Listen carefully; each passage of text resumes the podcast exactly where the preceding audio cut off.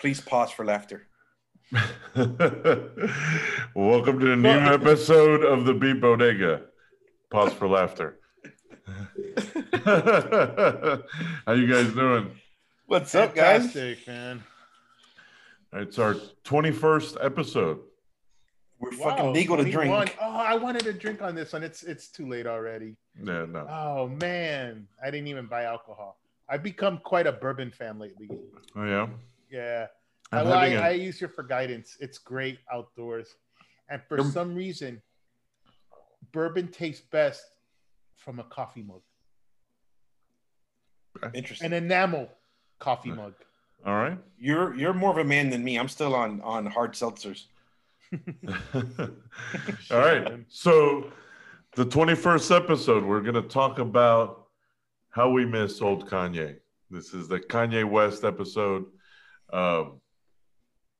I don't miss old Kanye. I love all-time Kanye. Hold on. Where's that separation between old Kanye and Kanye? Is there a year album?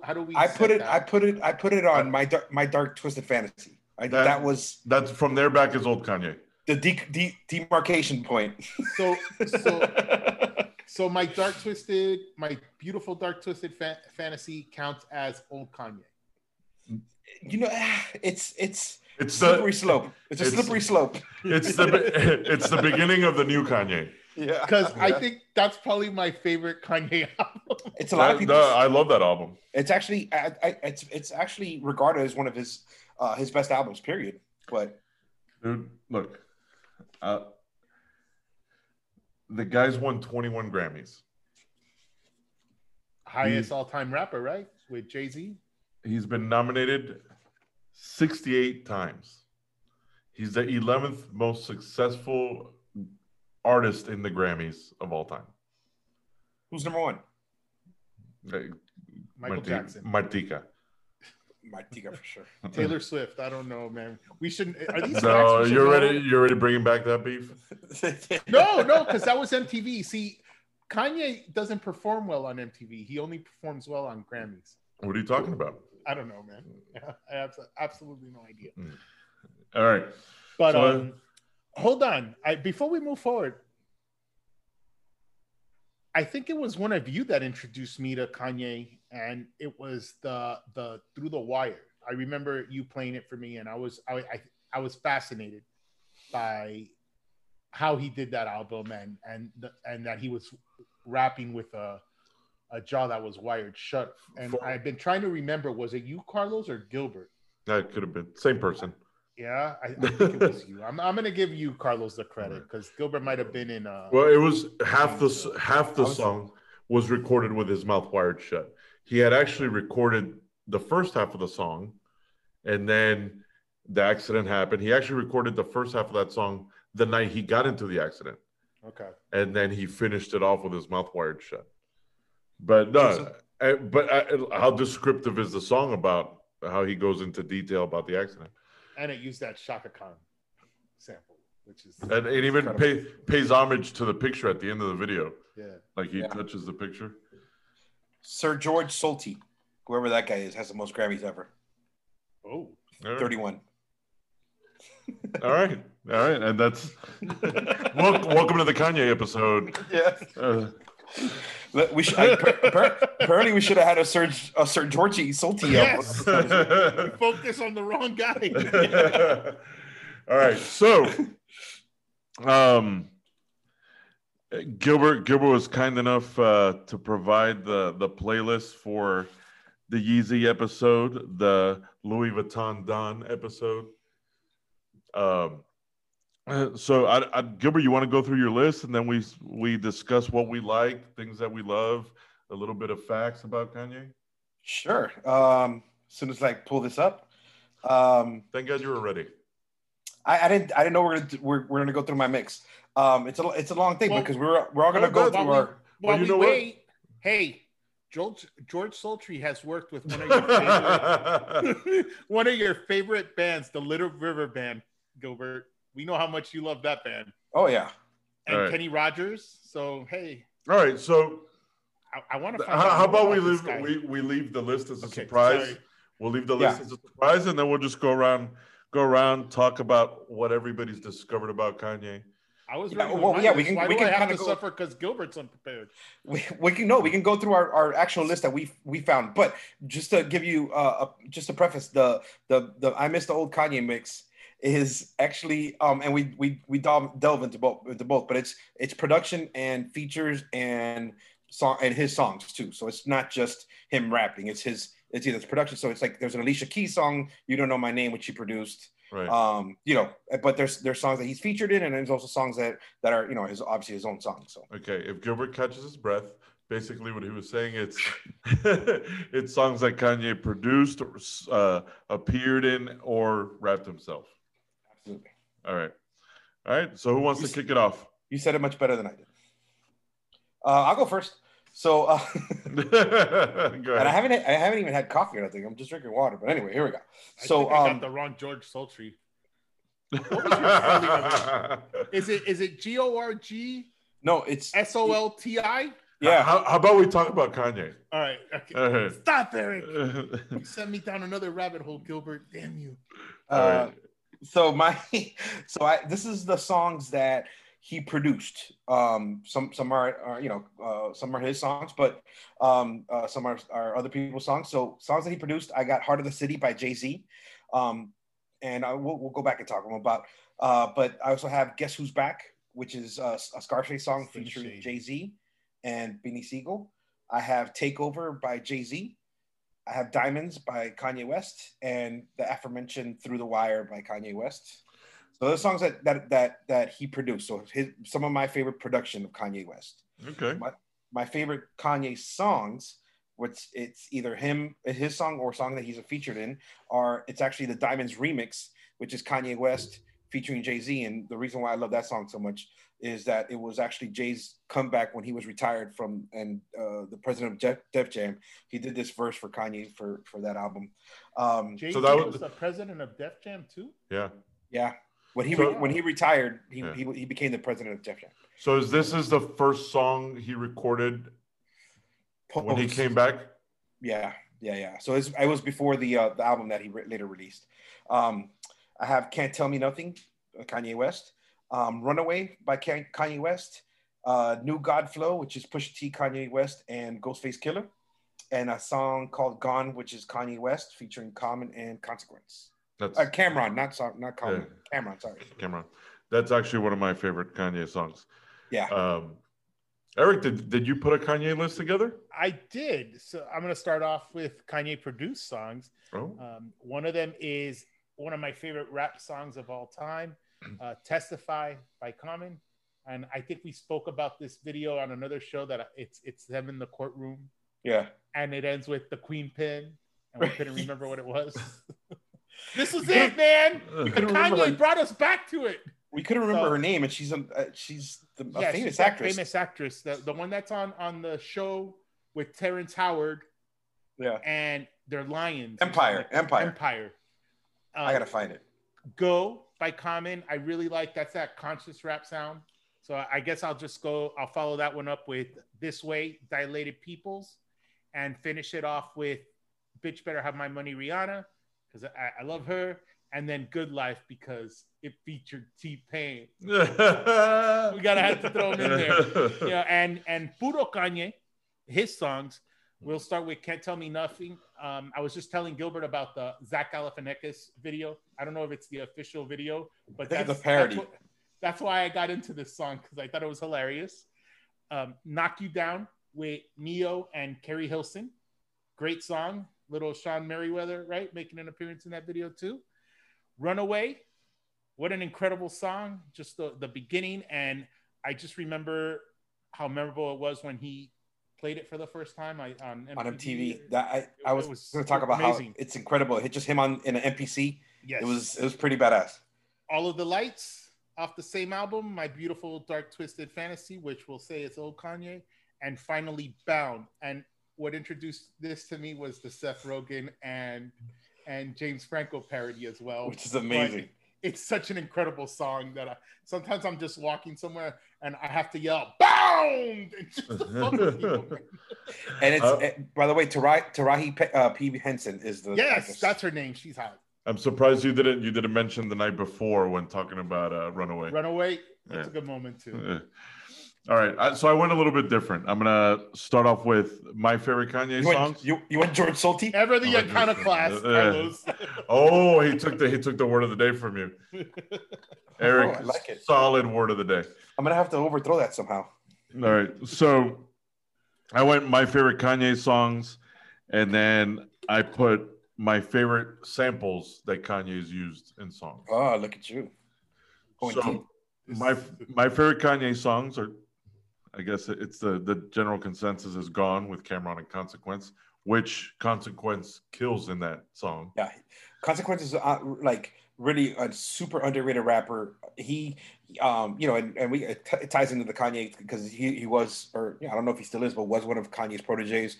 But originally from Tribe Called Quest, he's actually Q-Tip's cousin. Yeah, that's right. Drive Slow with Paul Wall and GLC. Never Let Me Down with Jay-Z and Jay Ivy. Do you guys know who Jay Ivy is? No, sir. He's one of the Def Jam poets. This is probably adolescent Kanye, right?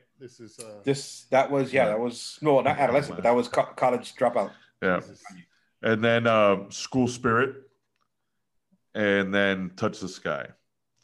So those are my favorite Kanye songs. And then these are my favorite samples that Kanye's used in songs. So Diamonds Are Forever, using the Shirley Bassey, the theme from James Bond. Spirit in the Dark from Aretha Franklin, which is in School Spirit.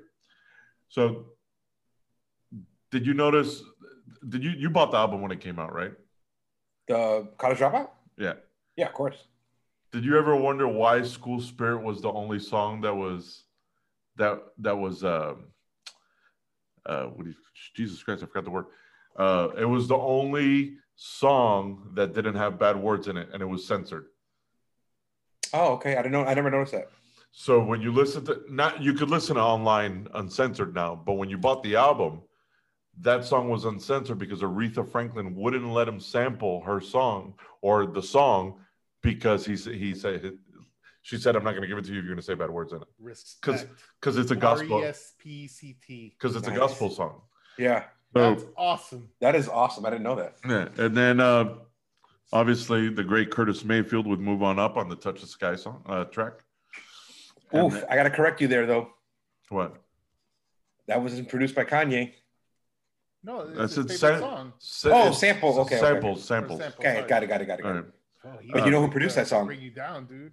Sorry. I checked, Carlos. You better be on point today. Yeah, no, this guy got all excited. Obviously, he didn't hear that I said it was favorite samples. I Got a Woman, Ray Charles. Of course, it's Gold Digger. Through the Fire from Chaka Khan. And then Mr. Fingers, Mystery of Love, which that's the sample he used for Fade. All right, let's get into it. Fun facts and things about Kanye that are interesting. So I'm a little shocked, Eric, that you didn't mention, or I'm sure you would have brought it up later, about your favorite part in all of the lights. The Rihanna part? Kid Cudi. I thought it was the Fergie part. Fergie? Fergie's in that part? No, it's Nicki Minaj, right? No, unemployment line, credit card decline. That's Fergie. That's Fergie rapping that shit. I thought it was Nicki Minaj. So this is the funny thing about that song. Gilbert didn't correct me when I told him this earlier. I didn't know. You had your chance, Gilbert. That's Fergie. Yeah. So this is the funny part about this song.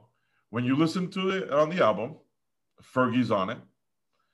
When you watch the video, Fergie's part doesn't exist. Mm-hmm. And when you hear it on the radio, they don't put it with Fergie's part. Now, this is the craziest part of the song. When you look at the credits to that song, these are all the artists that are listed as associated performer and additional vocal cords. Rihanna, Kid Cudi, Tony Williams, The Dream, Charlie Wilson, John Legend, Ellie Jackson, Alicia Keys, Fergie, Ryan Leslie, Alvin Fields, and Drake. So I was telling. What version did we hear? No, it's they're all listed as vocals in it. Contributors, yeah. What version did we hear? No, it's not. It's not the song with different people. It's they're all in the song. You just don't pick it up. Well, we were having this conversation prior to the show. Was that my beautiful dark twisted, whatever that album. Really changed the way that the process for Kanye's recording, where it became more collaborative. He had ghostwriters, ghost producers. It wasn't a fully Kanye produced album, yeah. And so you get these credits like where there's songs that he has like 20 something credited writers between producers, people writing the songs, performers and whatnot. So well, and that was the folklore of that album was that there were so many people involved and.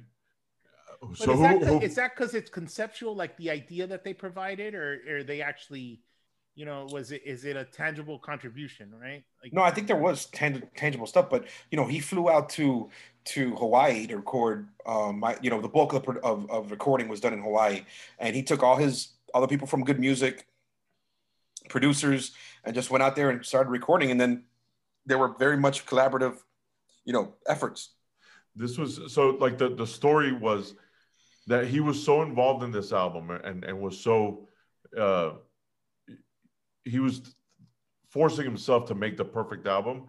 Like one of the stories behind it was that if people would come deliver food, he'd pull them into the studio and say, "What do you think? What do you think?" Like he'd make them listen to the tracks because that's how involved in the album he was. And not just regular people, delivery men. Delivery men, yeah. People delivering food. Can we get back to All of the Lights? Because I think we missed what the best part of that was. It was the actual video and Rihanna's parts in that video. I think that's where I first fell in love with Rihanna. Right. I was like, oh my God, she's beautiful. You're going to the sexy episode, which we already did. I just, I could never show Rihanna enough love. She's the queen, man. And also the track was produced by the RZA. And Kid Cudi just sounds bad as fuck. Kid Cudi is bad as fuck. Yeah. But yeah, it was, at the time, it was his most ambitious album, because of what he, I mean, you have songs that are like a dance track.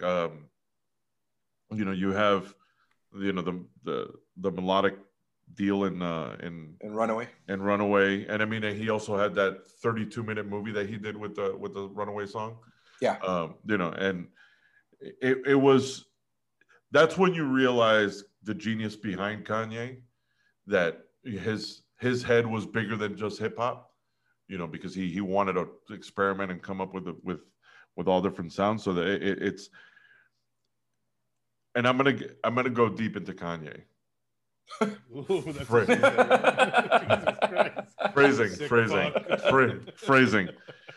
This is so my personal thought about Kanye. I do really sincerely think that the guy's a genius, and there's so many things that he says in his songs are so telling about him, and how he doesn't hide who he is from anybody.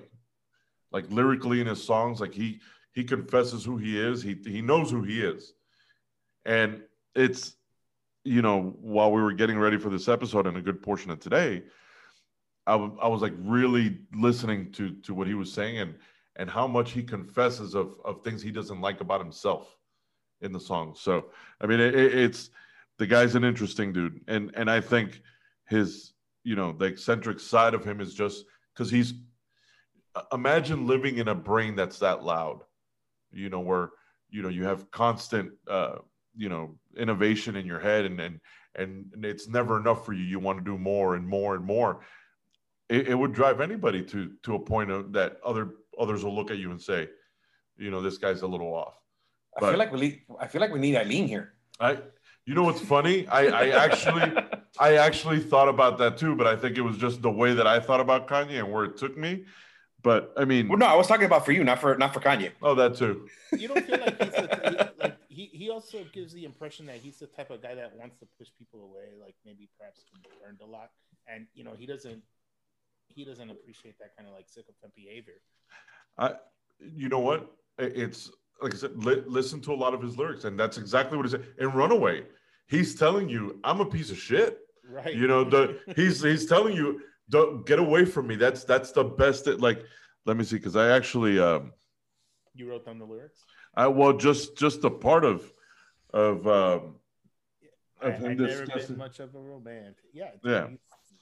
Yeah. Like he's telling you, like, hey, dude, I'm not worth it. Like, and you know, oh, here it is. All right. So pictures of my dick. Yeah. That whole. Yeah. Well, he goes, I try to rap, man, but I can't. You know? No, like, no, like, you know, he's telling you, have a toast for, you know, for the douchebags, the assholes, but just the fact, I don't know what it is with females, but I'm not too good at that shit. See, I could have had me a good girl, but I'm still addicted to them hood rats. And I just blame everything on you. At least you know that's what I'm good at. Like how he's sabotaging this shit because he you know, he doesn't feel himself worth. He doesn't feel himself. Yeah, like there's a lot of dark shit. Like when you pay attention to what he's saying, it's like the guy fights these internal demons, but let's try to have fun with this and not get too psychological with where we're going with this. But maybe we should have drank. Let's just read what he provides, man. Like no, but enjoy the good times. But I actually think that's a lot of what he provides too. It's like the fact how honest he is about himself in music. You know, like it's the. I think the guy's a genius. Like that, when you pay attention to what he does, it's really impressive. And he really enjoys pushing boundaries too. I mean, this is the guy that sold white T-shirts, plain T-shirts for $120, and it's almost like, you know, people bought him. It's like no matter what he does. So think about it, you're doing these things to push people away, and people are just eating it up. Yeah. Well, I don't know. There's, I guess, conflicted reports. I think Forbes has said no, but I think that he's almost a billionaire because of selling sneakers through Adidas. You know, it's made him a billionaire. Yeah, like they estimate. Yeah, it's really weird because some people estimate about 145 million, which is still a lot, to possibly a billion. Like nobody really knows, right? His real worth. And no, and he just signed that deal with the Gap now, and so I mean, he's gonna bring the Gap. He's gonna make him relevant again. I was such a fan of the Gap, man. I love the Gap. Yeah, I'm such a chick. But it was funny because, like, it's their jeans had a really good fit. But you know, going to one of the songs you picked, Eric. Yes, sir. You know, it Can't Tell Me Nothing. Just the opening line. I had a dream that I could buy my way to heaven. Then I woke up, spent it on a necklace. I told God I'll be back in a second. Man, it's so hard not to act reckless. So he ties a lot of biblical, you know, ideologies in his songs. And they're all, when you listen to him, it's all him struggling with himself. Yes, the dichotomy of, you know, a rapper there. I just didn't work. Yeah. And he's also like one of the rappers that's not afraid to show his love for God either. No, one of the fierce few rappers. And he's not afraid to show any part of who he is. Like that. That's what makes him interesting. Like it was. What's cool is I was big into the Def Comedy Jam or the Def Jam poetry and all the slam poetry. That, and so a lot of the songs he actually performed in Def Jam poetry. Yeah, he did. He did. I remember he did "All Falls Down" was one of them. Well, that was actually before he added it. So it was originally a poem. He actually did that with a few songs. His first time coming on Def Jam Poetry, his album still hadn't come out. You know, nobody really knew him. Mos Def introduced him as, this is the future of hip hop. That's how he introduced him. And then the first thing he recited was the second verse to "All Falls Down." Oh, okay. And but I mean, the guy's he's a fucking talent, man. And well, I remember listening to an interview with Damon Dash when they were talking about signing Kanye, and he was like, well, if anything, we'll get all his productions and stick Cam'ron and, you know, Dipset and all these guys, all these artists from Rockefeller, Beanie Sigel, and we just cram them to save the song in Kanye's album to save songs. And then, you know, little did he know he was, you know, behind the scenes creating a masterpiece, really, which a lot of people didn't want him as a rapper, right? He was so established as a producer that. Yeah. Well, it's funny because in Last Call, he tells that whole story. Right. Yeah. And then, what's the line that he tells Damon Dash? He goes, "Hear this part," and then, damn it, where is it? I have it somewhere here. But it's the part where he's talking about the pushing Miracle Whip. Pushing Miracle Whip, yeah. And then he like says, "Oh yeah, that's pretty dope," you know. And then he kind of dismisses it, and then you know, like that's when he makes the statement, "Hey, you know, he's pretty good, but if anything, we'll throw in Cam'ron and anybody else just to save the song." But if you listen to that, have you heard that song, Eric? No. Last Call. If you listen to it, he actually goes. The song's like 10 minutes long. Yeah. And it's just him telling the story over a beat. Okay. So like the beginning part, you know, there's a few verses, and then he tells the whole story, which again, that's how revealing he is of himself. You know, he tells how nobody wanted him as a rapper. They kind of blew him off, how he thought he was going to get a record deal. And then at the last second, they blew him off. And then in the video, they actually show on I forgot what tour it was, where they actually hand him the Rockefeller Records necklace. Yeah. And then he says, you know, I'm the newest member of Rockefeller Records. So he's really an artist that you actually, that he documented his whole career through his first, you know, 2 or 3 albums. And then like he goes through bad relationships. He goes through how his career was built. And it's impressive how well he documented that. And it starts earlier than that with like College Dropout too, right? You know, from his first album, like right off the bat. Him, like, you know, it's kind of, listen, I'm not gonna do what society thinks I need to do. You know, I mean, and above that too is like people when he started, you know, recording the album, stuff like that. He was the most on fire producer in the planet. He was the go to guy. You know, him and Just Blaze really changed the sound of what hip hop was when, you know, everybody, you know, considers Jay-Z Blueprint, you know, a classic album. And they really started bringing back the soul samples. And it was, you know, you hear them talk about it, you know, Kanye West and Just Blaze on separate occasions that they're, you know, they're in one recording room and you know, Just Blaze in one and Kanye's in the other. And they're going back and listening to what they're each doing. And they're like, you know, I got to outdo them or something. And you see the production end up being some of the greatest production. So it was an on-site competition at the studio. Basically, yeah.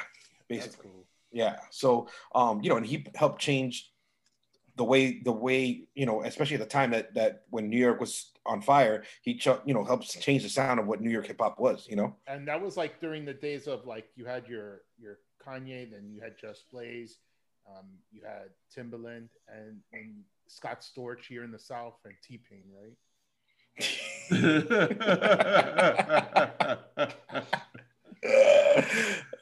T-Pain. T-Pain.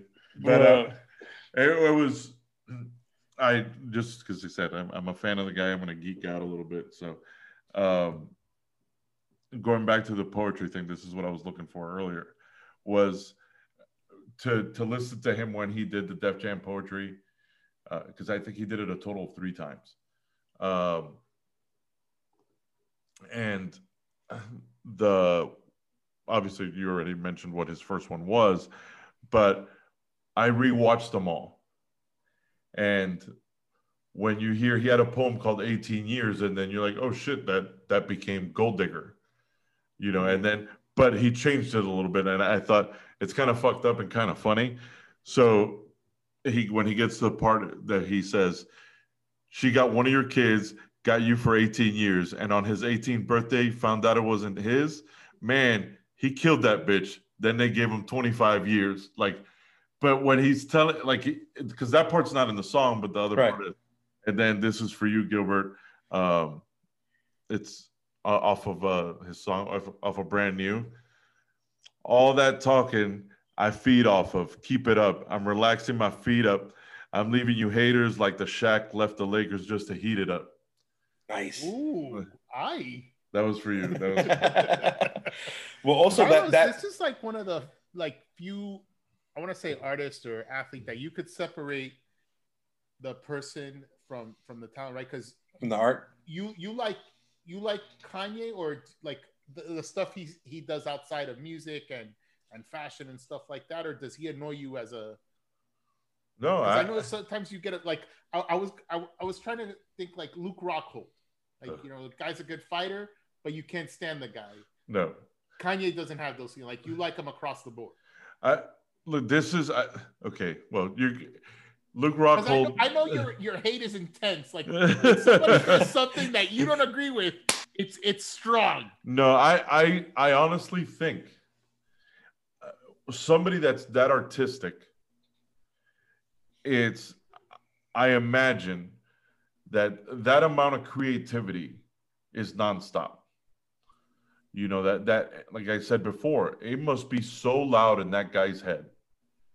You know, that it's not a surprise that somebody like him is as eccentric and you know, as confused as he can get sometimes.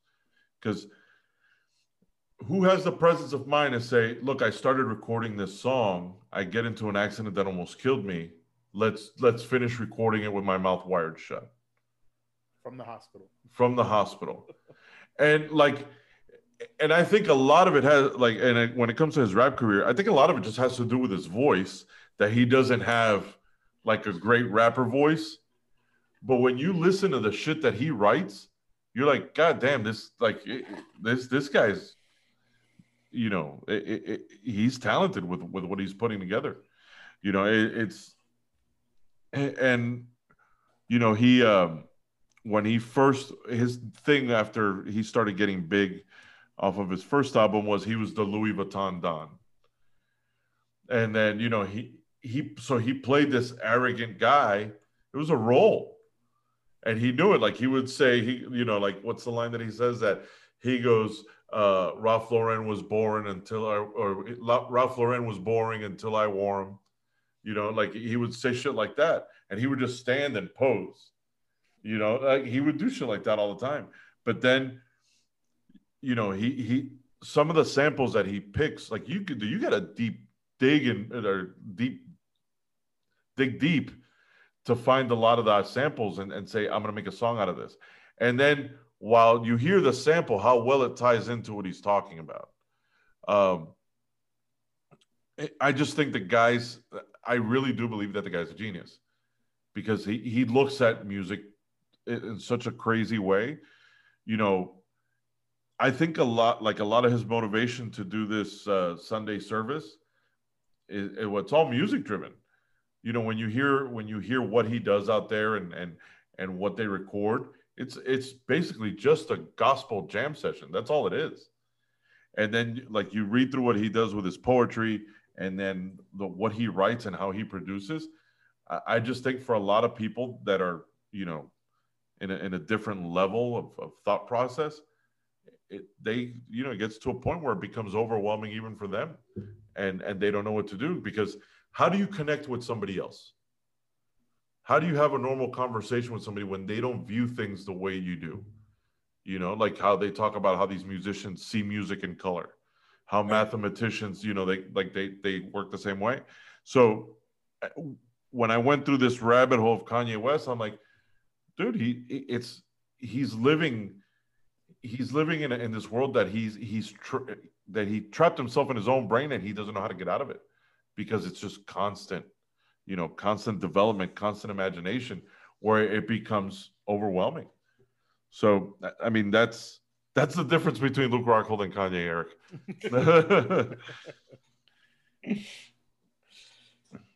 But yeah, dude, the guy's incredible. That's, you know, it's at first we kind of talked about we got to do I love old Kanye or I miss old Kanye episode, but the guys. Didn't this all start from a joke on one of our shows where I just repeated the line of George Bush hates black people? Yeah. This is how I was born, right? that's how it came. Like, yo, let's do Kanye. You know, going back to that in that moment, do you guys remember that? Yeah, dude, that was so crazy. Mike Myers' face. That's his reaction, bro. Like, oh my god, it reminded me of. You ever seen that Homer Simpson meme where he's where he's backing into the bushes? Because it was just so awkward and stuff. And hey, the guy was just. That's how he felt. Saying what he had to say. Yeah. And it was just like, holy shit. Hey, and he had the balls to do it, right? Yeah. The president of the United States, he was calling what a lot of people were seeing. For sure. And what a lot of people were thinking at the time, you know. I think also too, like, we talked a little bit about his fashion, like what he did to hip hop. And I think personally, so like everybody's like, a lot of people think Kanye is their GOAT. To me, Pharrell is my Kanye, I guess. So I think Pharrell's the GOAT. You've seen the hats to prove it. Yes.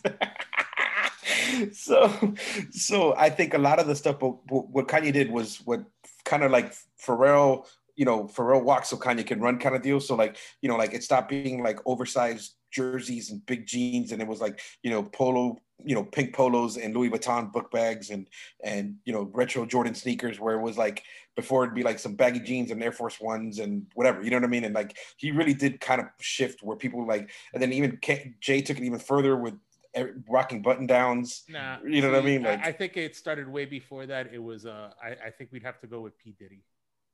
No, he was a shiny suit man. That was different. And his butler at the time, what was his name? Farnsworth Bentley. No, but he was tied in with Kanye too. He was. Yeah. I read somewhere that his what is it? Not his PA, his stylist is a graduate of Yale. Like, Kanye would do this. But Kanye did bring that preppy look. A Yale graduate or a Harvard? One of these schools, man. Yeah, Kanye did bring that preppy look, but it was because he was tying it into what his album was. So he was the college dropout. No, after. But Pharrell was more like a skater style. Right. Remember, they Pharrell had like the trucker hats. I remember too, Carlos. Now that you mentioned college route, it was the sweater with the button up and right with Drop Out the Bear. That's the name of the bear. Drop Out. Where does Neo fit in this? Neo, I don't know. Yeah, he's not. No, he's already he's an R&B guy. Yeah, I thought since we went on the fashion thing, and he came out after Kanye did. Okay. But I find it funny too, and you would think so. Are you guys familiar with Virgil Abloh or Abloh? I don't know how you pronounce his last name. So he was a guy that came under Kanye West. He had some he currently has a brand called Off-White, and before that had a brand called Been Trill. Yeah, I don't know the guy's name, but I know the Off-White. Yeah, those were those $80 Yankee hats. Been Trill, yes. And then, but now Virgil, 2 or 3 years back, became the creative director for Louis Vuitton. Yeah. Okay. And he basically took Kanye's dream job. Well, granted, I don't know if Kanye's always wanted to be a fashion designer. Kanye actually interned at the house of Louis Vuitton for a while to learn how to do that stuff, and had his own sneaker with Louis Vuitton. Yeah. But at the time, Gilbert, I think Kanye's doing okay. No, no. Yeah, like I don't know. Yeah, I don't know if he wanted to forge his own. He's always talking about having his own brand. It's one of the reasons why he left Nike to go over Adidas, because Nike only wanted to sign him like a basketball player, where like you don't talk about. There's no percentage points, so it was one of the really real big fallouts with him and Nike. But the fact that Virgil, his protege, basically ended up taking his dream job was pretty crazy. And those damn Yankee hats. All it was is that, and then it said like it had like a few lines in it. No, it had the Been Trill on the side. Like it was like, oh my god, it's a regular Nike hat. I had it. Well, but I did. Oh man. Hey, but all that shit, like the Off-White, it just like says whatever it says on the side, and it says Off-White, but it's the same shoe, just with that. Yeah. But speaking of like sneaker sponsorship and stuff, is who's the first rapper to have like a sneaker deal like that? Run DMC with the shell tops. Yeah. Okay. Yep. All right. So, you guys want some more Kanye facts, or do you guys have Kanye facts? Let's do it. Well, you could give another one, and I'll I'll chime in. You know what's funny? What I'm surprised is that a lot of people knew this and I didn't. And it bothered the shit out of me that I didn't know. And it drove me nuts. Do you just go out and spit Kanye facts to Did you know that your job or on the street? No. So, you know, I'll have friends of mine that listen to the podcast that I call. And then, like I say, hey, this is what we're going to talk about. Does this sound interesting? But this really hurt me. One, because I didn't know it, and I've been fooled for years. Oh, boy. Please don't tell me Kanye's European. No, he's Canadian. No, I'm joking. So I always thought that was Bernie Mac on the Graduation album. All the skits. It is. It's not.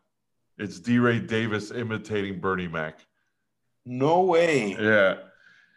Oh, I didn't know that either. Yeah. So then it started making sense, because if you watch the Through the Wire video, which Tidbit, DJ Who Kid, recorded all those video clips that you see, like all the, yeah. If you see, it looks like pictures in different montage. Right.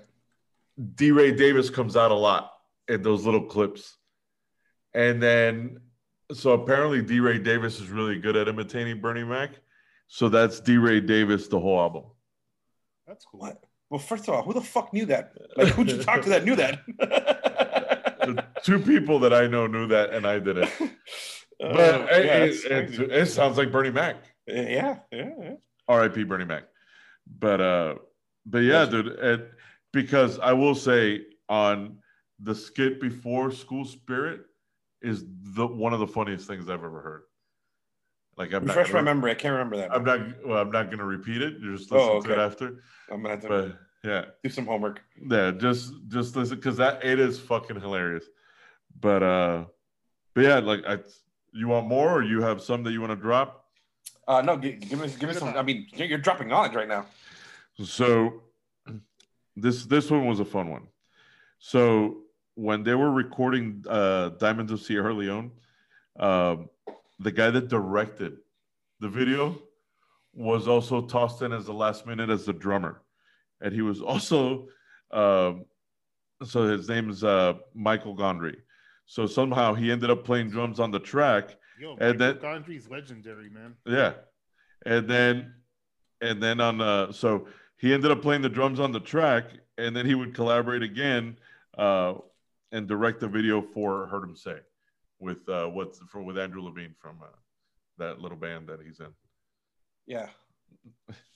But that was cool. So the guy goes in to direct the video for Kanye, and somehow, some way, ends up like they need somebody to play the drums. The guy happens to be a drummer and ends up playing on the drums.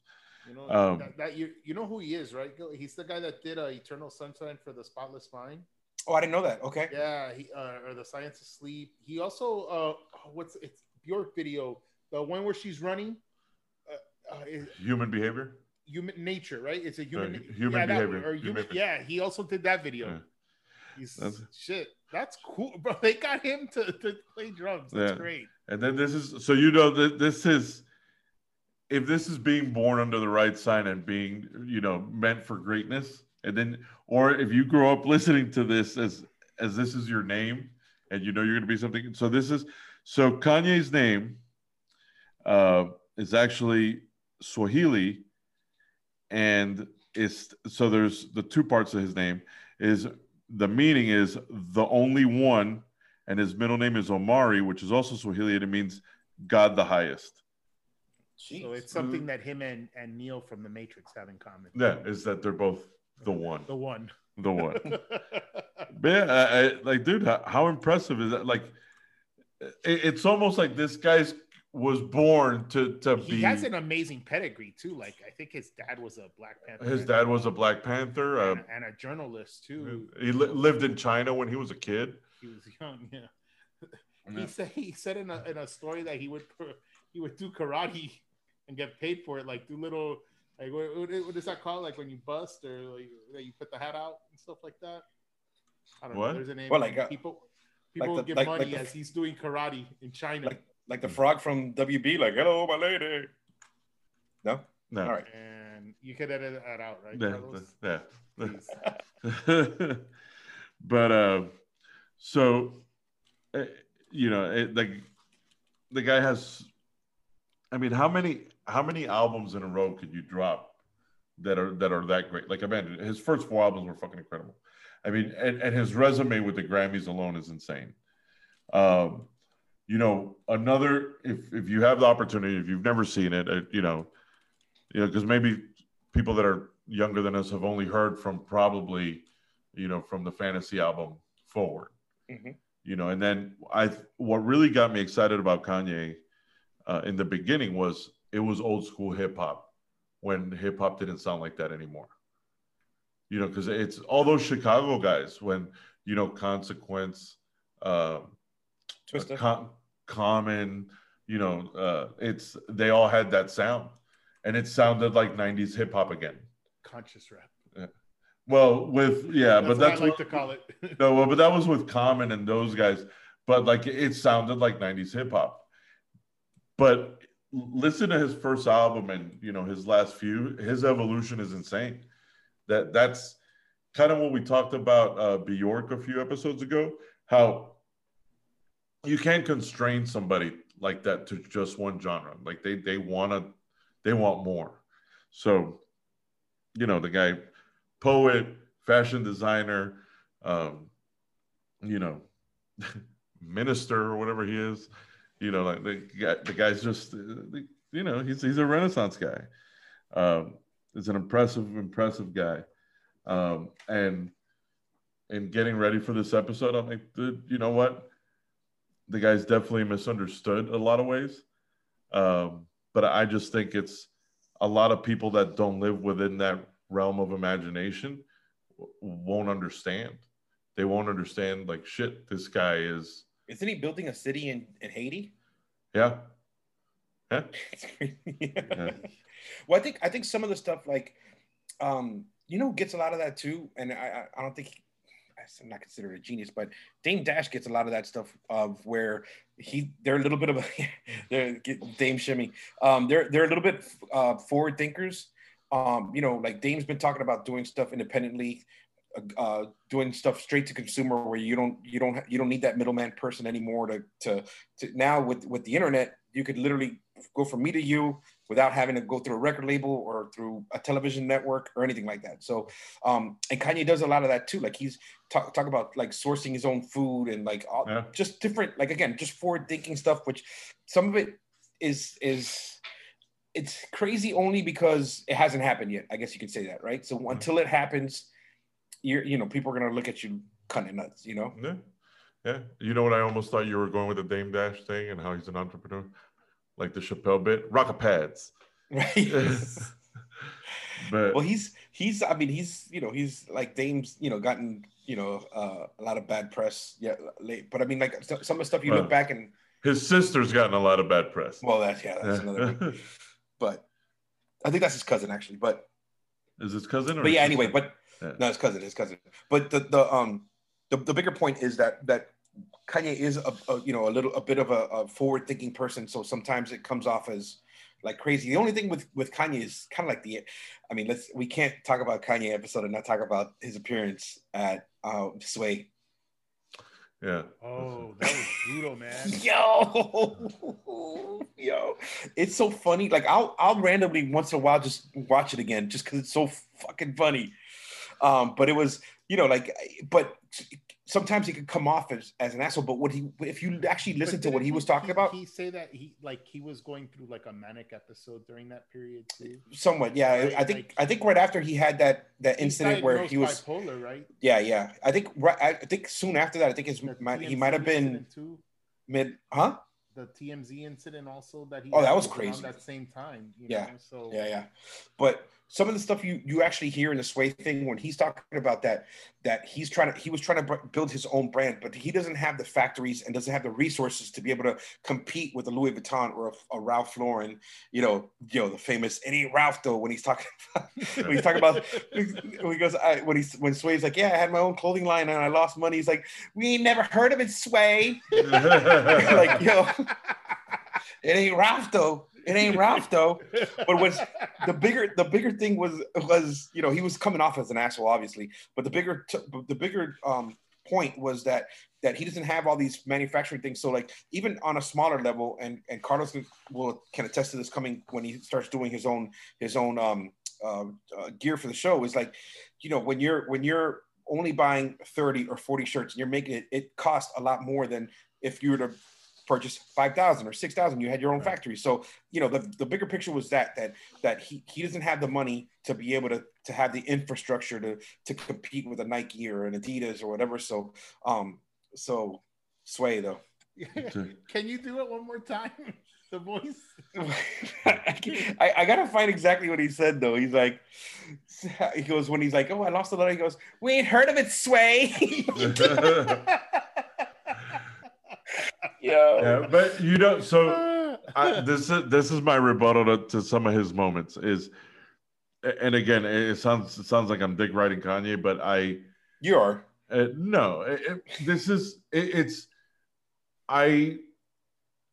I've met people that are that artistic and that, you know, that forward thinking, that they'll tell you, and how they're so consumed by their thoughts that it's troubling.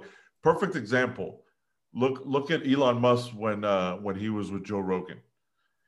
It's like he says, I'm constantly thinking. There's shit going on in my head all the time. And then is that why he smoked the reefer? Well, but. But when somebody's they're living in a world that none of us will understand. So you're listening to, he's barely responding to Rogan. And, you know, I think a lot of these people just have a hard time communicating with other people, and they're trying to explain themselves. And that person that they're trying to express their thoughts to, like, they're like, I don't get it. And it's frustrating because, like, what don't you get? Why can't you see it the way that I envision it? Mm-hmm. You know, so I think that happens a lot with people like that. I wanted to mention this, you know, just coming off the live episode. And it totally escaped me, and I forgot how much I used to love this concert, is the Kanye West doing the late orchestration, which is probably one of the best live hip-hop performances I believe was when he did the late orchestration, which was filmed in Abbey Road, and on allmusic.com. This was pretty cool because A-Trak was the DJ for that concert, and they wrote a little piece that said, and then there was DJ A-Trak, who without saying one word was, you know, you have Kanye, you have an orchestra, and then you have the third best part of the show, which is DJ A-Trak. So, and it's just the little things that he would do in between or in the song that you're like, well, then you realize, well, this is why DJ A-Trak is DJ A-Trak. But if you haven't had the opportunity to watch that, guys, watch it. It's incredible. You know, Kanye gives an amazing performance. The orchestra is amazing, and then that guy DJ A-Trak's pretty good too. Well, you know who replaced DJ A-Trak in Kanye's tour? Little guy, DJ Craze that we know. Yeah. Oh yeah? yeah. He was his tour DJ for the All of the Lights tour, I think it was, or whatever that tour was. Damn, we couldn't get him on the show to talk about his experiences on that. He said he didn't have hardly any experiences with Kanye. He was just part of the band. Oh, okay. Like they put him like in a pit where the band performed, and they all had to wear masks. So, blinders. Yeah. Sound like when Gilbert opened up for Redman and Method Man, they had to do the shimmy. Yeah, like everybody looking at me. To meet them though, right? Who? Method Man and Kanye. Method Man. I didn't actually. Oh no. No, yeah, I was too busy opening up. I was too busy working, son. Gotta put food on the table. Well, we got to hug Africa Mambata that one time. Cool. You DJ that night too? I was a promoter that night. I was the one that brought him. Oh, wait, are we talking about the same day? Are you talking about Gainesville and for Gator Growl? Yeah. Yeah, that was, yeah. But then didn't he also? Wasn't he there when Keoki was there too? Oh, I don't know. But I feel like we're on a tangent. Yeah. Hey, you gotta realize they both like fancy dress. Yeah, that's true. But another, so in the last call, I had never heard the sample. I had always heard the song, but I had never looked into the sample, which is a habit I have. It's like I always look up to what they sampled. But I didn't realize that part that you hear, the Mr. Rockefeller in the background, that's actually Bette Midler. Like, interesting. And when you hear the song, you're thinking, how did this guy find this song and say, that's what I'm using for this album? Yeah. And the guy that plays the saxophone in that track is Prince's saxophone player. And so you always had anything. Prince always finds a way to make it into a podcast. But no, man, it's an amazing career. Like, and if you look at it in a short period of time, you know, like, despite the craziness, despite the Kardashian, despite, you know, the Church of Kanye and those ugly fucking sneakers. There's. Hey, watch your mouth, man. I have those. They're not good looking sneakers. You know, I'm not a fan of the baggy shirts that he wears. That you know he he's wearing lately now. Yeah. I liked him when he was the Louis Vuitton Don. Yeah. But fuck those '80s shutter glasses that he tried to bring back. Oh yeah, during the Stronger video and wasn't he kind of wearing like a future? He went through a future punk phase too, right? Somewhat, yeah. The 80s, at the same time with the glasses. That one album. That was cool. But again, it's I just think he lives in a world where none of us understand that type of genius. But I mean, it's funny because like Tron.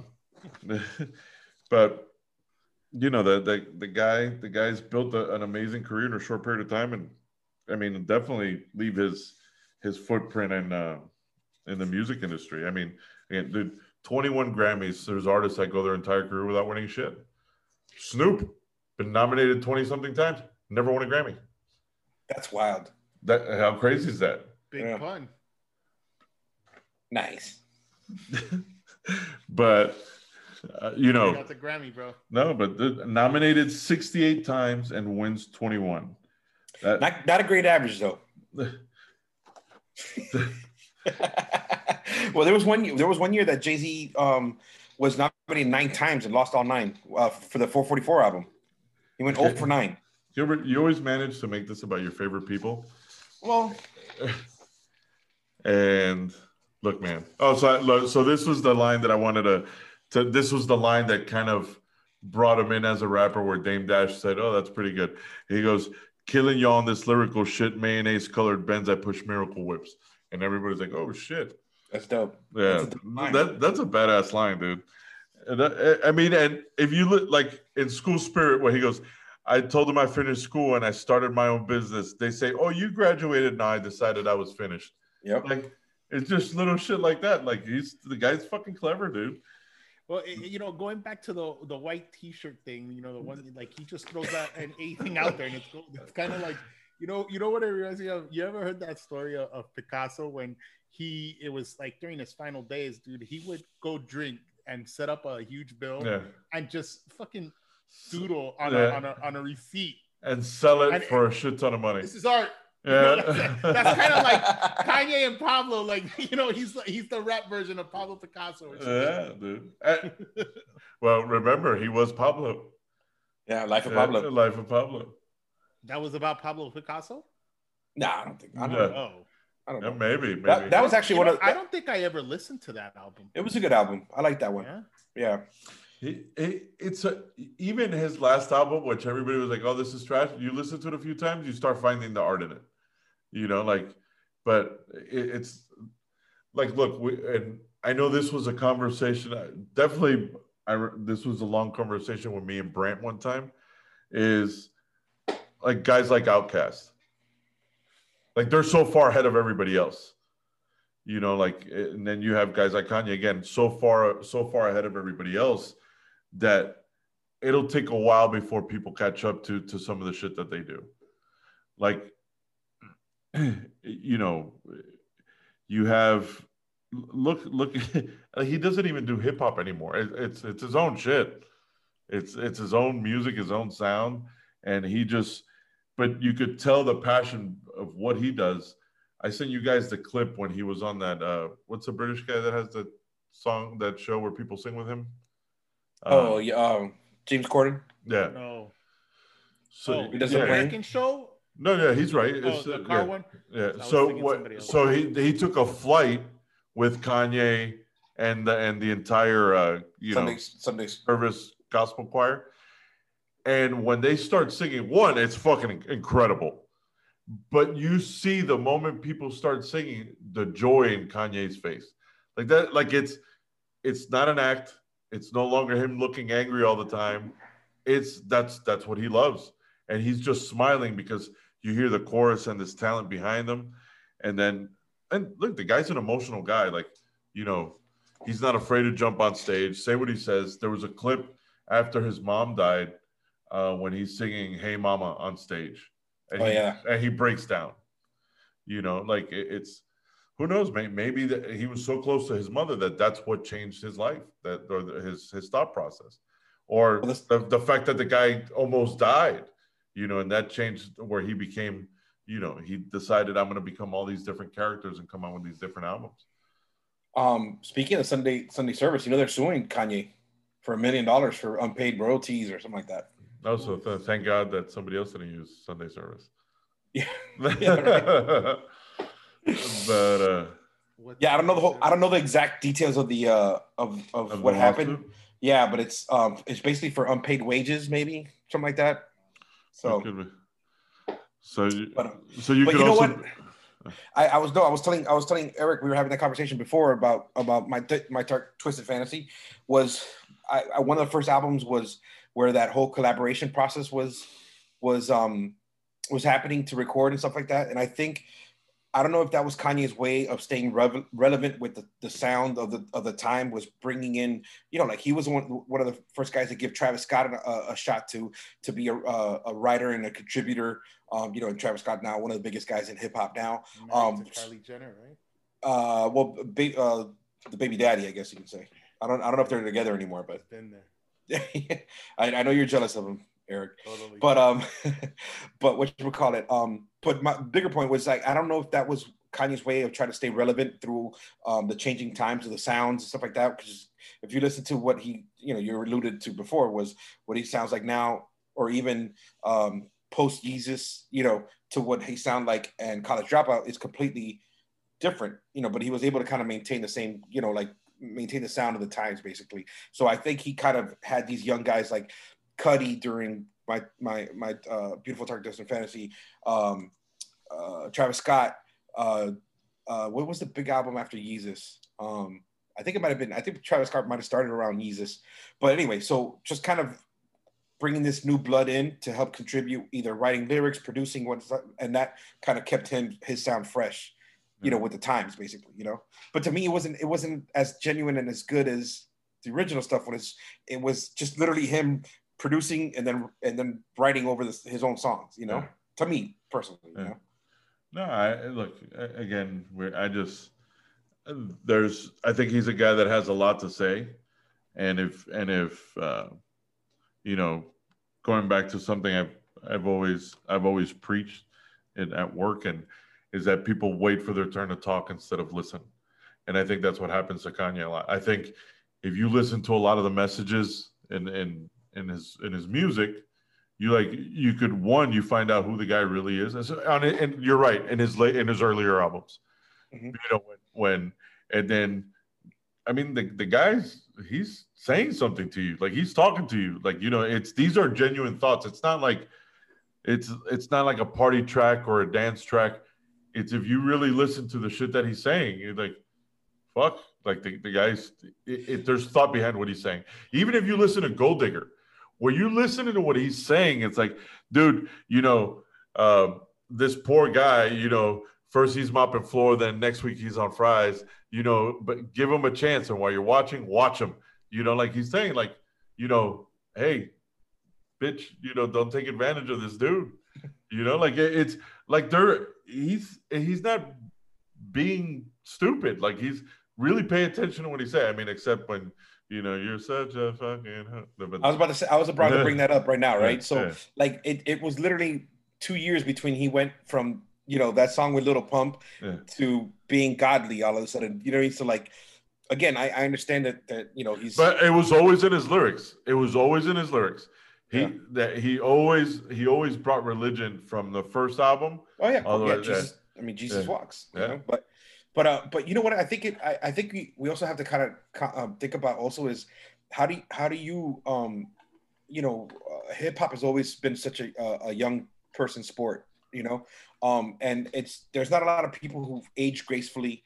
So you can't talk about what you talked about at 22 when you're 42, you know, so because you kind of sound like, he kind of sounds stupid on You're Such a Fucking Hoe song, because I was like, come on, bro, you're married with 3 kids. Like, how are you talking still like this? You're 42 years old, you know, but you know, like that's way too ironic. You know, like it's like, you're just trying to sell. Right. Exactly. So that he's changed, or his audience has grown up too, right? It's grown up with him. Well, he's just trying to also...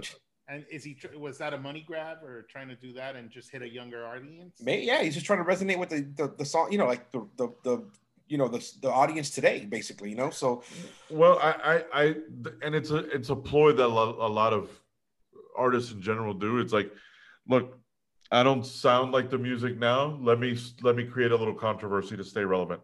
Right. It's like in fighting. Like a fading fighter is going, so what does he do? He starts talking shit about other fighters to book a fight, you know? And then all of a sudden you're fighting Logan Paul. And then next thing you know, you're fighting Logan Paul. But I don't think Floyd needs the money. Yeah, but no. But yeah, his little brother too is calling out Conor. You saw that? Yeah. And Nate told them, they shut him up. Yeah. Because Logan Paul shut him up before he gets murdered. Yeah, they backed him up. Yeah, but what I found funny, and what a troll job, is that that Jake unfollowed everybody on Instagram except one person, Conor McGregor's wife. Oh! And he said, did you watch the video? I saw. No, I didn't see it. He takes shot at his wife, man. Yeah. It's pretty fucked up. I mean, he's a fighter. He's trying to make money. Yeah, he's trying to make money. Yeah, but I mean, those are young dudes, right? They're only like 23 and 24. Yeah. And they got their start through, what is it? YouTube. It was pre-TikTok. No, the one before it, Vine. Vine. They used to make it, and hey, man, they made an empire out of that shit. Crazy, man. They're the richest guys on. I don't know if he's trying to make money or he really believes he can fight with them. No, I think, I mean, this is, you saw that he had the check holding up $50 million. Who stepped up? Who said, hey, Dana, let me fight him? Amanda Nunes. Hey. I would love to see that. That would be incredible. Amanda, all right, so Kanye West.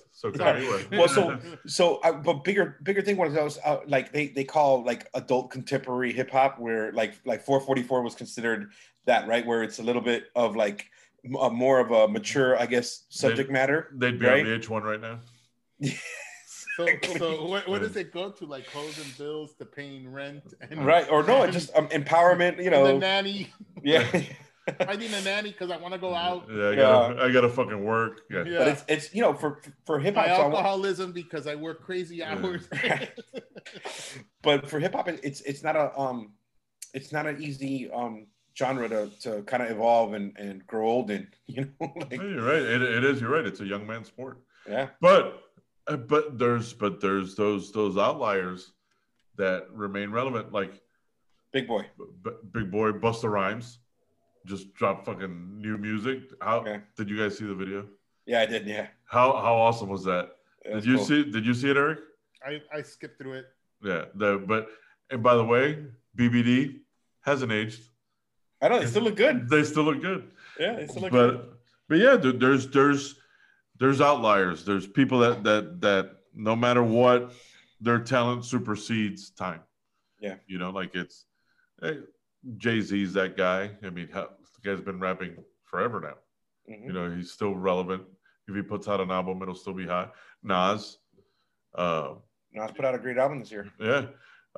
You know, there are outliers, but I don't look at Kanye as a rapper. He really is an artist, you know, like his shit is you know, it's a little, it's out there, it's strained. And yeah, you're right. I mean, he has his moments of, you know, like, hey, let me remain relevant. But then there's moments of like true genius, like as an artist, you know, and it's, you know, there's, I don't think, you know, tying in Jay-Z, until he took out that song about his mom. What's the name of that song? I love that one. Is that the one where he at two he's riding a bike? No, from the Black album or the one before? No, the one he outs his mom, like saying that he's. Oh, and 444. Yes, yeah. That's a beautiful thing. Like, the sample is awesome, but it's the first time he really talks about something like that. You know, where it seems like, you know, a lot of the songs it's hip hop, like it's street life. Yeah, he's always had some like introspective songs in every album. Obviously, it's not the majority of his work, right. but it's not as self-revealing as the shit. Oh, absolutely not. Yeah, you know. Oh, but you could just, their personalities are too. You know, they couldn't be polar opposites, right? The Kanye is so, you know, like ostentatious, and then, you know, Jay's a little bit more reserved. That's the second one he tries to pull on us, Eric. Yeah. But yeah, I mean, you know, nobody. I don't think anybody can deny the genius that Kanye is, and the music is. I mean, it speaks for itself, man. Like, It's been incredible. We miss old Kanye. Like I said, it was a great throwback to what '90s hip hop felt like, and it was really cool. I you know, to see somebody that wore their emotions on their sleeve, and it wasn't. It's not typical shit that you would hear in a song. And still be alive. Yeah. Gilbert, did you see Kanye in concert? Never seen him in concert. Oh, okay. Just like Nirvana. Nor do I think I ever want to, you know, I don't know if I would want to see him. I would want to see Kanye. I mean, he does a good show, man. He likes, you know, again, it's a lot of sets and stuff like that. That's pretty amazing. I'm a fan of that. Yeah, dude, have you seen the late orchestration, Eric? No. I think you'll enjoy that. I watched. Is it like the Metallica one? I was able to see it. I saw his Glastonbury performance. I think it was what 2016 or something like that. That was pretty epic. Yeah. No, I mean he's a showman. He knows what he has to do to, you know, because I mean it's hard to sell live hip hop sometimes. Wasn't the whole. Tupac thing, wasn't it him that was performing and Tupac came out as a hologram? No, that was Snoop and Drake. Okay. Yeah. All right. And T-Pain. Why did I think it was him, man? Didn't he do something crazy like that too? Yeah, he came out on that show, The Masked Singer. Really? Yeah. T-Pain, yeah. He won the first season. Oh, I thought you meant Kanye. Oh, no. No. Holy shit! That's to let you know where T-Pain is now. There's no limit to what he can do. There's a dirty little secret. I actually like that show, The Masked Singer. It's actually a really good show, man. No, it's not good. Your wife makes no, it's really good. It started with her watching it, and then I just watch it along. But then I'm like, babe, when does it come out again? Season finale, guys. Season finale tomorrow. Have you ever seen it, Eric? No. Okay, so this is the bullshit they try to pull on you. So obviously, it is what the show tells you. It's a famous person that's covered in a mask, and you have to guess who it is. What really pisses me off is when you listen to the judges that they're throwing out names that for sure are people that are never gonna fucking be on that show. Oh my god, say that, bro! That is awesome. Is it Beyonce? Is it?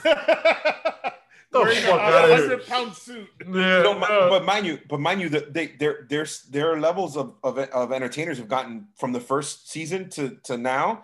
They actually have legitimate stars. How dare you, guys? Bob Saget was there this year. How dare you? Take that. How dare you? No. It's like compete with that other show that John Legend and Christy Teigen have. It's not John Legend. Oh yeah, no, that's a lip sync battle. So these are artists that are really singing. Yeah. Yes, but do they have good voices? Dude, they've had not all of them are singers. Right. Some of them are actors. Yeah. They're comedians, but they've had Patti LaBelle, Chaka Khan, Taylor Dane. They've had that's cool. Legit. So I tell you again, these are, when you hear the judges go, oh my God, is it Justin Timberlake? Is it right? That's my favorite part because I fucking find that hilarious. Yeah, like seriously, dude. Oh man, so close. Taylor Dayne. Taylor Dayne. But, who the fuck knows Taylor Dayne now except people our age? She still looks really good. She's always been hot. So I always find it funny because you could tell the older people because they don't really move. It's such a bad show. It's not a good show. It's not a bad show. It's amazing, actually. It's stupid. No. Like, but it's actually on another podcast I listened to, they were talking about it. So it was a Korean show that they brought over here. It was originally a Korean show that they brought to the U.S. But there, they actually used their big celebrities to do the show. Here are people that haven't been relevant in years. Like... Chaka Khan might have something to say. Terry Bradshaw was one of the contestants. Some of the ones are terrible because they're like especially the older men. Most of them. No. I'm telling you, there were really good ones. Eric, but T-Pain won. Eric, T-Pain won. T-Pain won first season, but the guy's a winner. They're kind of going. What's the jump the shark a little bit because now there's the masked dancer. I love it. They jumped the shark. Which how that became a reference, right? Yeah, Fonzie. Yeah. From Fonzie, from Happy Days. But how funny is that became like a thing for like they went a little too far with that one. But you know what type of motorcycle Fonzie rode on? No, a Triumph. Oh really? I didn't know that. Yeah. Hey, your bike. Yeah, that was an actual episode, man. It showed him. You know, I don't think he made the. I don't think he made the landing. He ended up in the hospital. Oh, speaking of motorcycles, you know, and the movie equivalent was what was it? The Nuke the Fridge from Indiana Jones. Yeah. So, but speaking of motorcycles, and going back to Kanye. Bound. Yeah. So, I wanted to look back because I never. So you know, Evel Knievel had sued Kanye. Touch the Sky. Yeah, which so I didn't know what the resolve was after. They actually became friends. That was very nice. How awesome is that? Yeah.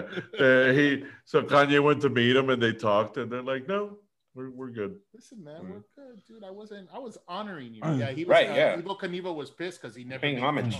Yeah. Then what was it?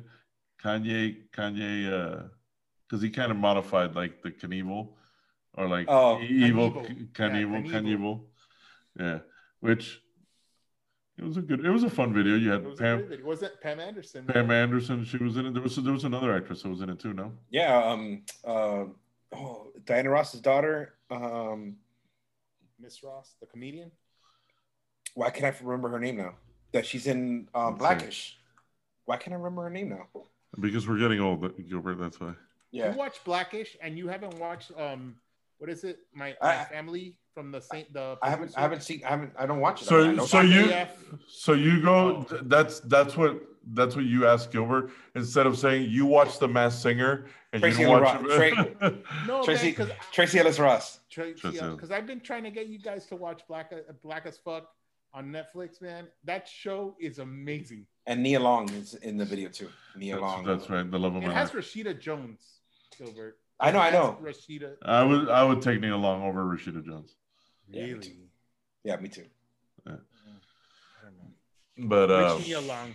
All of them. The movie, the brothers. All of them. What about the three guys? Best man. The best man. You ain't slick. Was she? My God! You just reminded me of when Morris Chestnut finds out about the book. Oh yeah! And this guy who was it? It was Taye Diggs. Right? Taye Diggs. He gets him. He goes, "Let us pray." Like he's about to blow up, and he's like, "Let us pray." That's like you got to play football like a Gennaro plays football. Oh. Let's analyze what's been working for us.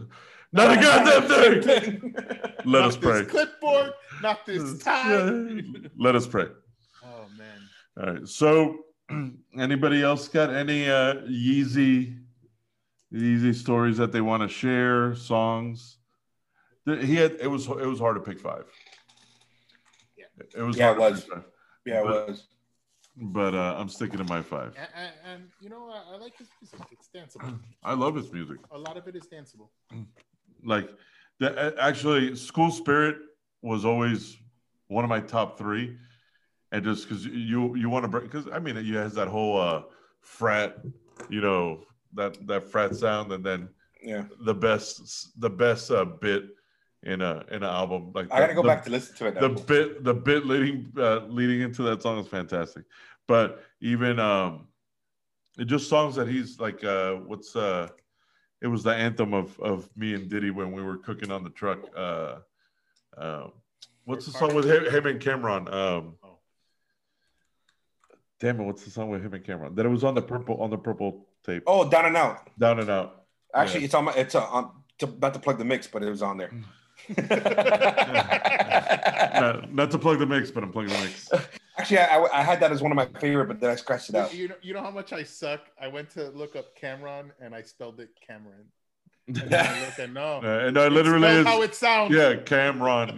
Yeah. Yeah. At least Common is honest. He's grammatically correct. But he's another guy that like Kanye was heavily involved in like the poetry deal in New York. Common.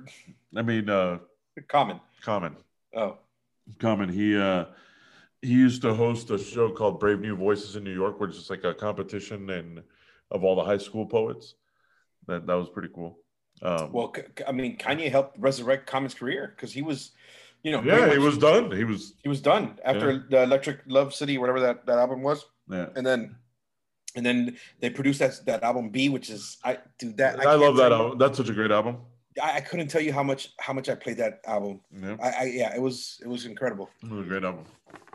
But yeah, I mean, he's collaborated with so many people. Like it's like I never get tired of Drive Slow. It's a great song. But I will say, I'm a huge Paul Wall fan. I love that fucking Houston sound. Like, especially coming from him. Like, because you don't expect Paul Wall to be Paul Wall. Or do you? Yeah, no. If you know what? I challenge you to play in basketball. No, that was a Charlie Murphy moment. Listen to him in interviews. It's...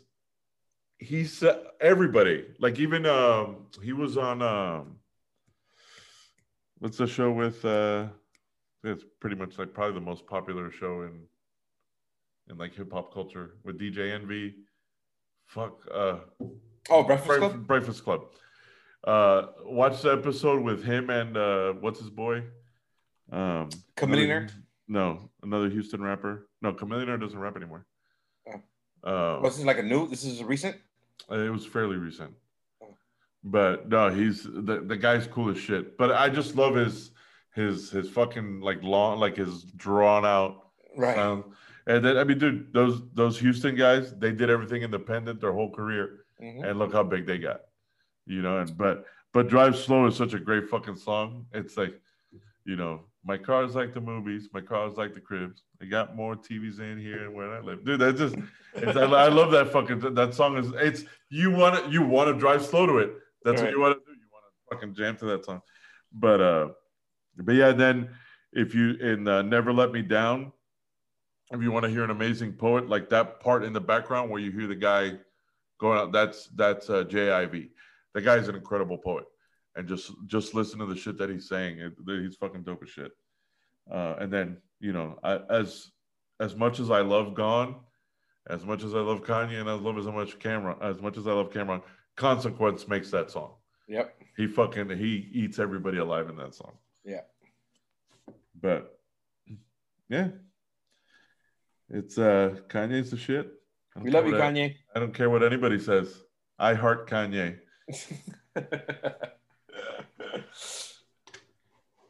I love what he does. Yeah. You know, on and off the mic. He doesn't pretend to be anybody else, dude. I am. Yeah, there's something sincere about him, and I don't agree with a lot of the things he says, but he doesn't hold back, and he's not afraid to tell people his shit. Now, you know, you're not gonna like him, but at least it's someone at face value. Yeah, that's something that's so rare right now. Huh? Yeah, but we haven't talked about it. His most famous incident. No, look, man. You know what? I don't want Eric to get riled up, bro. That part was fucked up. It was messed up. I mean, do we always get life right? You know, you don't have a manual for this shit. Well, especially when you don't know the things he's going through. You know the things he's dealing with that made him explode like that. Especially when he was drinking Hennessy from the bottle, walking down the red carpet. Yo, bro, like, come on, man. Listen, I mean, you've been around me to see things, and I'm not at that superstar level. I've done things that are really that have also included watching Eric walk around with a bottle in his hand. You know, like, damn, man. So this guy's under a microscope, and he's still putting it all out there for the world to see. Like, he's not. He's like, and you know, going back to that Taylor Swift, I've never seen someone that's so. What's the word I'm looking for? Like her image is so controlled. Yeah, absolutely. Watch your mouth. Tread lightly, because you know Nikki's a huge Taylor Swift fan. Hey, but you know, and it's funny that the incident happened between those two people, because you know, on the one side that you really see who he is, and is not liked. And then you have Taylor Swift on the other side, who's loved, but do people really know Taylor Swift? No, everything she's been done has been manicured and what is it? And manifested, or there's a word I'm looking for and I can't hit it. It's all manufactured. It's all manufactured. Coño, yeah. Carlos, thank you. It is, bro. And it's done for the, you know, it's that world stage, you know? So yeah. I mean, Hennessy will do it to you. Have you guys ever drank? I have a terrible. I drank Hennessy. Remember, you never did the Hennessy and Hypnotic, the Incredible Hope. Oh, I've had that one. It was a big urban drink back in the day. You ever have a friend drink a full bottle of Bacardi Limon and tell you to punch him in the face? Mm. Wow. So there was one of my birthdays when I was still in Gainesville, and you know it was I remember like Wu-Tang was talking about a bunch of Hennessy. I was like, you know what, I'm gonna drink Hennessy for my birthday. What a fucking mistake! That's an after dinner liqueur, dude. That's like, bro, it's a nightcap. It's a nightcap, bro. Yeah, dude. Yeah. You're just getting. Well, there was definitely a nightcap because I was out. Yeah. But dude, it's never again, man. That yak will get you. And you know me, I mean, I'm a hard seltzer guy. So imagine me drink Hennessy. I'm a hard seltzer guy. Have you gone solely hard seltzer? You know what? It's either that or beer. Right. So you're still. I still do the IPAs, but I'll sprinkle in, a Funky Buddha hard seltzer. You Funky Buddha, man. You fucking douche. Keep him honest. You fucking hipster. Oh, man. So you drank Hennessy, you found the Taylor Swift lookalike, and then what happened? No, yeah, no, I just it was just not a good night. Like I differently that night. Yeah, bro. I would say. Sometimes it hits you differently. Not good, guys. No. I don't recommend Hennessy. No. I mean, unless they're going to sponsor us. Then it was a great night, and it was very delicious. Oh man, be responsible. Yeah. I think. The only time I took anything to the head like that was I was also sabotaged along with Eric. We were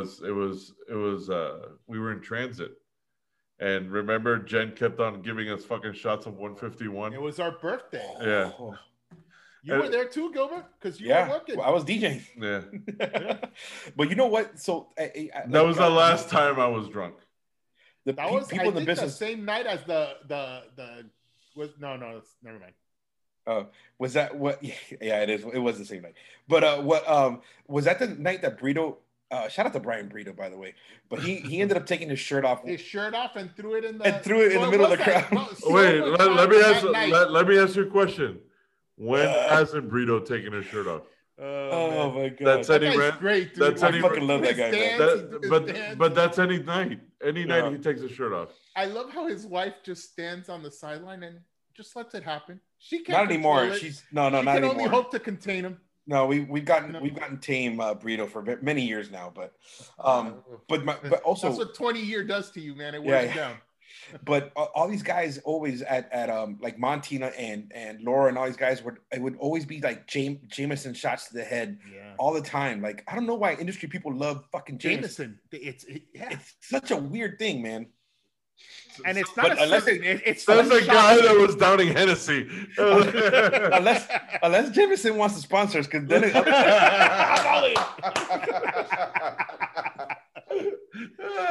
man. I need to watch what I say here. Yeah. Connor, throw a counter offer. Prop 12. Bro. 12. Let's do it. Yeah, fucking blast that dude. But yeah. Or Bacardi Limon. That was, I don't know how you did that. That was a mistake, you know. I don't know how you did that. What's a mistake? I remember the limonas. Remember the limonas? How did this turn into like an alcohol podcast? But anyway, I don't know. Or when people would put a shot of Bacardi Limon inside the Corona, you don't remember that? Yes.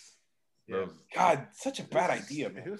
Unless they want to sponsor us, right? Bacardi, I don't know. Is Bacardi still has limon still around? No, I don't think so. Yes, they are. But it's like those people, like you've seen those big margaritas that have the Corona in it, like, which are disgusting. Yeah. Unless. Unless you know, margarita wants to sponsor. All right.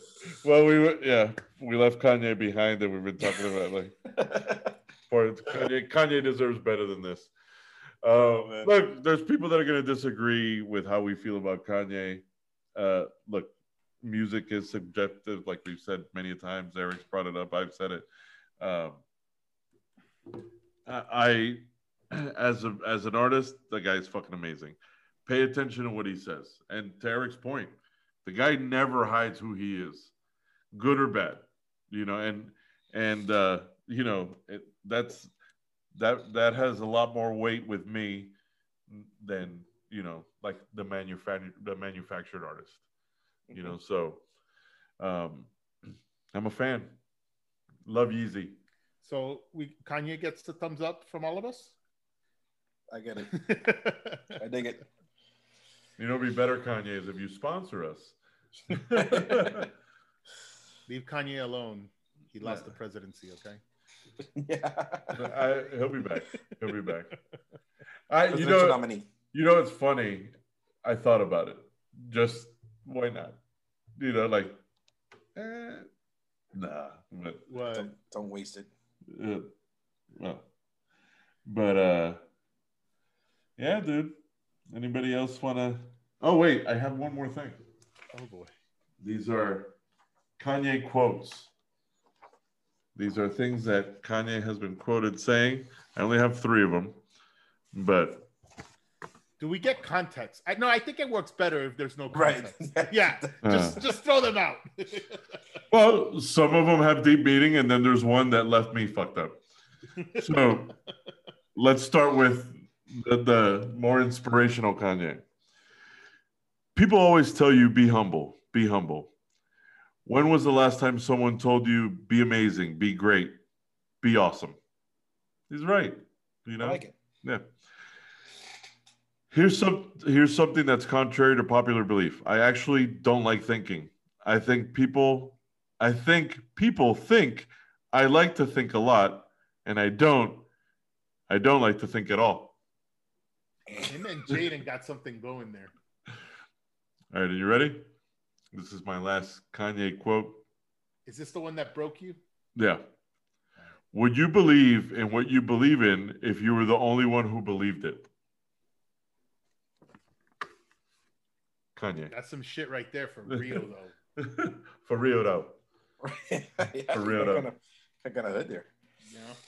But, yeah, the great Kanye West. I'm sure he believes it. Hey, dude, the guy cheated death. Continued to pull through after, I mean, it was well documented how close he was to his mother. Got an honorary doctorate. You know, it's on paper. You know, one of the greatest, you know, decorated musicians in Grammy history. Not the greatest average. Not the greatest. His batting average is a little low. More Grammys than Jay-Z and Nirvana.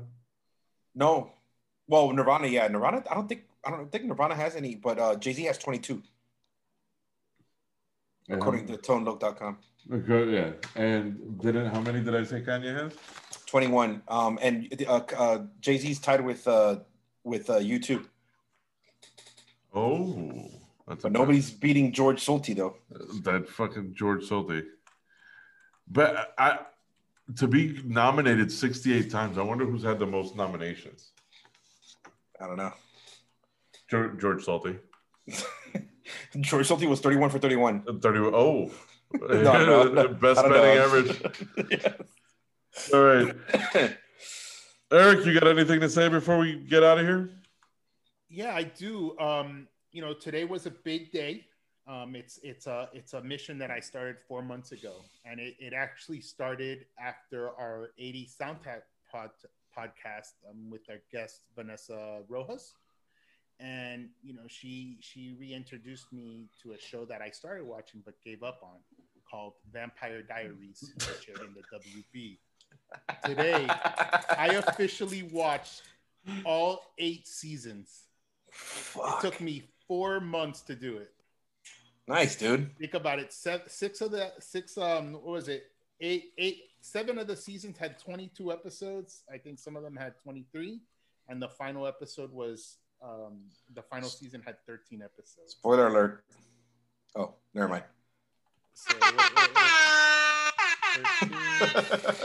so yeah, we're looking at 189 episodes, which is roughly maybe 150 hours of fucking television. I wasted my life. How cool would it be if somehow... COVID, baby! COVID! Thank you, COVID. Because of you, I got familiar with the cast of Vampire Diaries. And imagine, somehow, some way, it's tied into Kanye. It's his favorite show. Hey, that show had a really good soundtrack, too, especially the earlier seasons. Right. Later one started getting... That's yesterday when I called you about that Kings of Leon song, Waste a Moment. Well, it's because it was on the song. It was on the show. After, and on that same episode, they killed off one of my favorite characters, and it hurt so much. I actually turned up. I'll leave it there. They did a great job with ending the series. They really closed it out nicely. And Eric, you've done a great job of keeping it all Kanye today, and I appreciate it. Yes. Gilbert. Well, I found this one very suitable for Kanye, so you either die a hero or you live long enough to see yourself become the villain. That's fucking Batman, right? Yeah. Kanye said this too? No. I just, this is one of my his closers. Clothings. But wow, it actually kind of fucking dark one. Yeah. It is relevant. Yeah. It is relevant. Yeah. Shit. I still think you blew your load at the Price is Right one. Fuck you, San Diego. No. That one just had a big impact, but no. Staying new to your cats, bro. It's hard, man. I've been Googling like sign offs and all this. There's only so much. Never has fucking notes for the show, but he has a word of the day and a fucking sign off. I wrote 6 words this week. I'm proud of you, brother. He's fucking with me, bro. Yeah, he just held up his telephone bill or something. That's all. We're doing this show long enough when Emma starts prepping for her SATs. That's when this show's gonna get dangerous. Guys, our asses won't even understand what the fuck he's talking about. Yeah. I have a proclivity of writing fancy words on paper.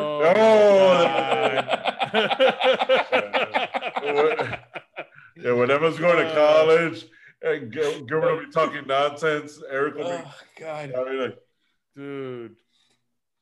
Good times. All right, gentlemen, this was a fun one. They all are. And again, shout out to Yeezus, the Louis Vuitton Don. All right, guys. Eric. Bye. No B Bodega family today, Gilbert. Peace and love, B Bodega family. All right, everybody.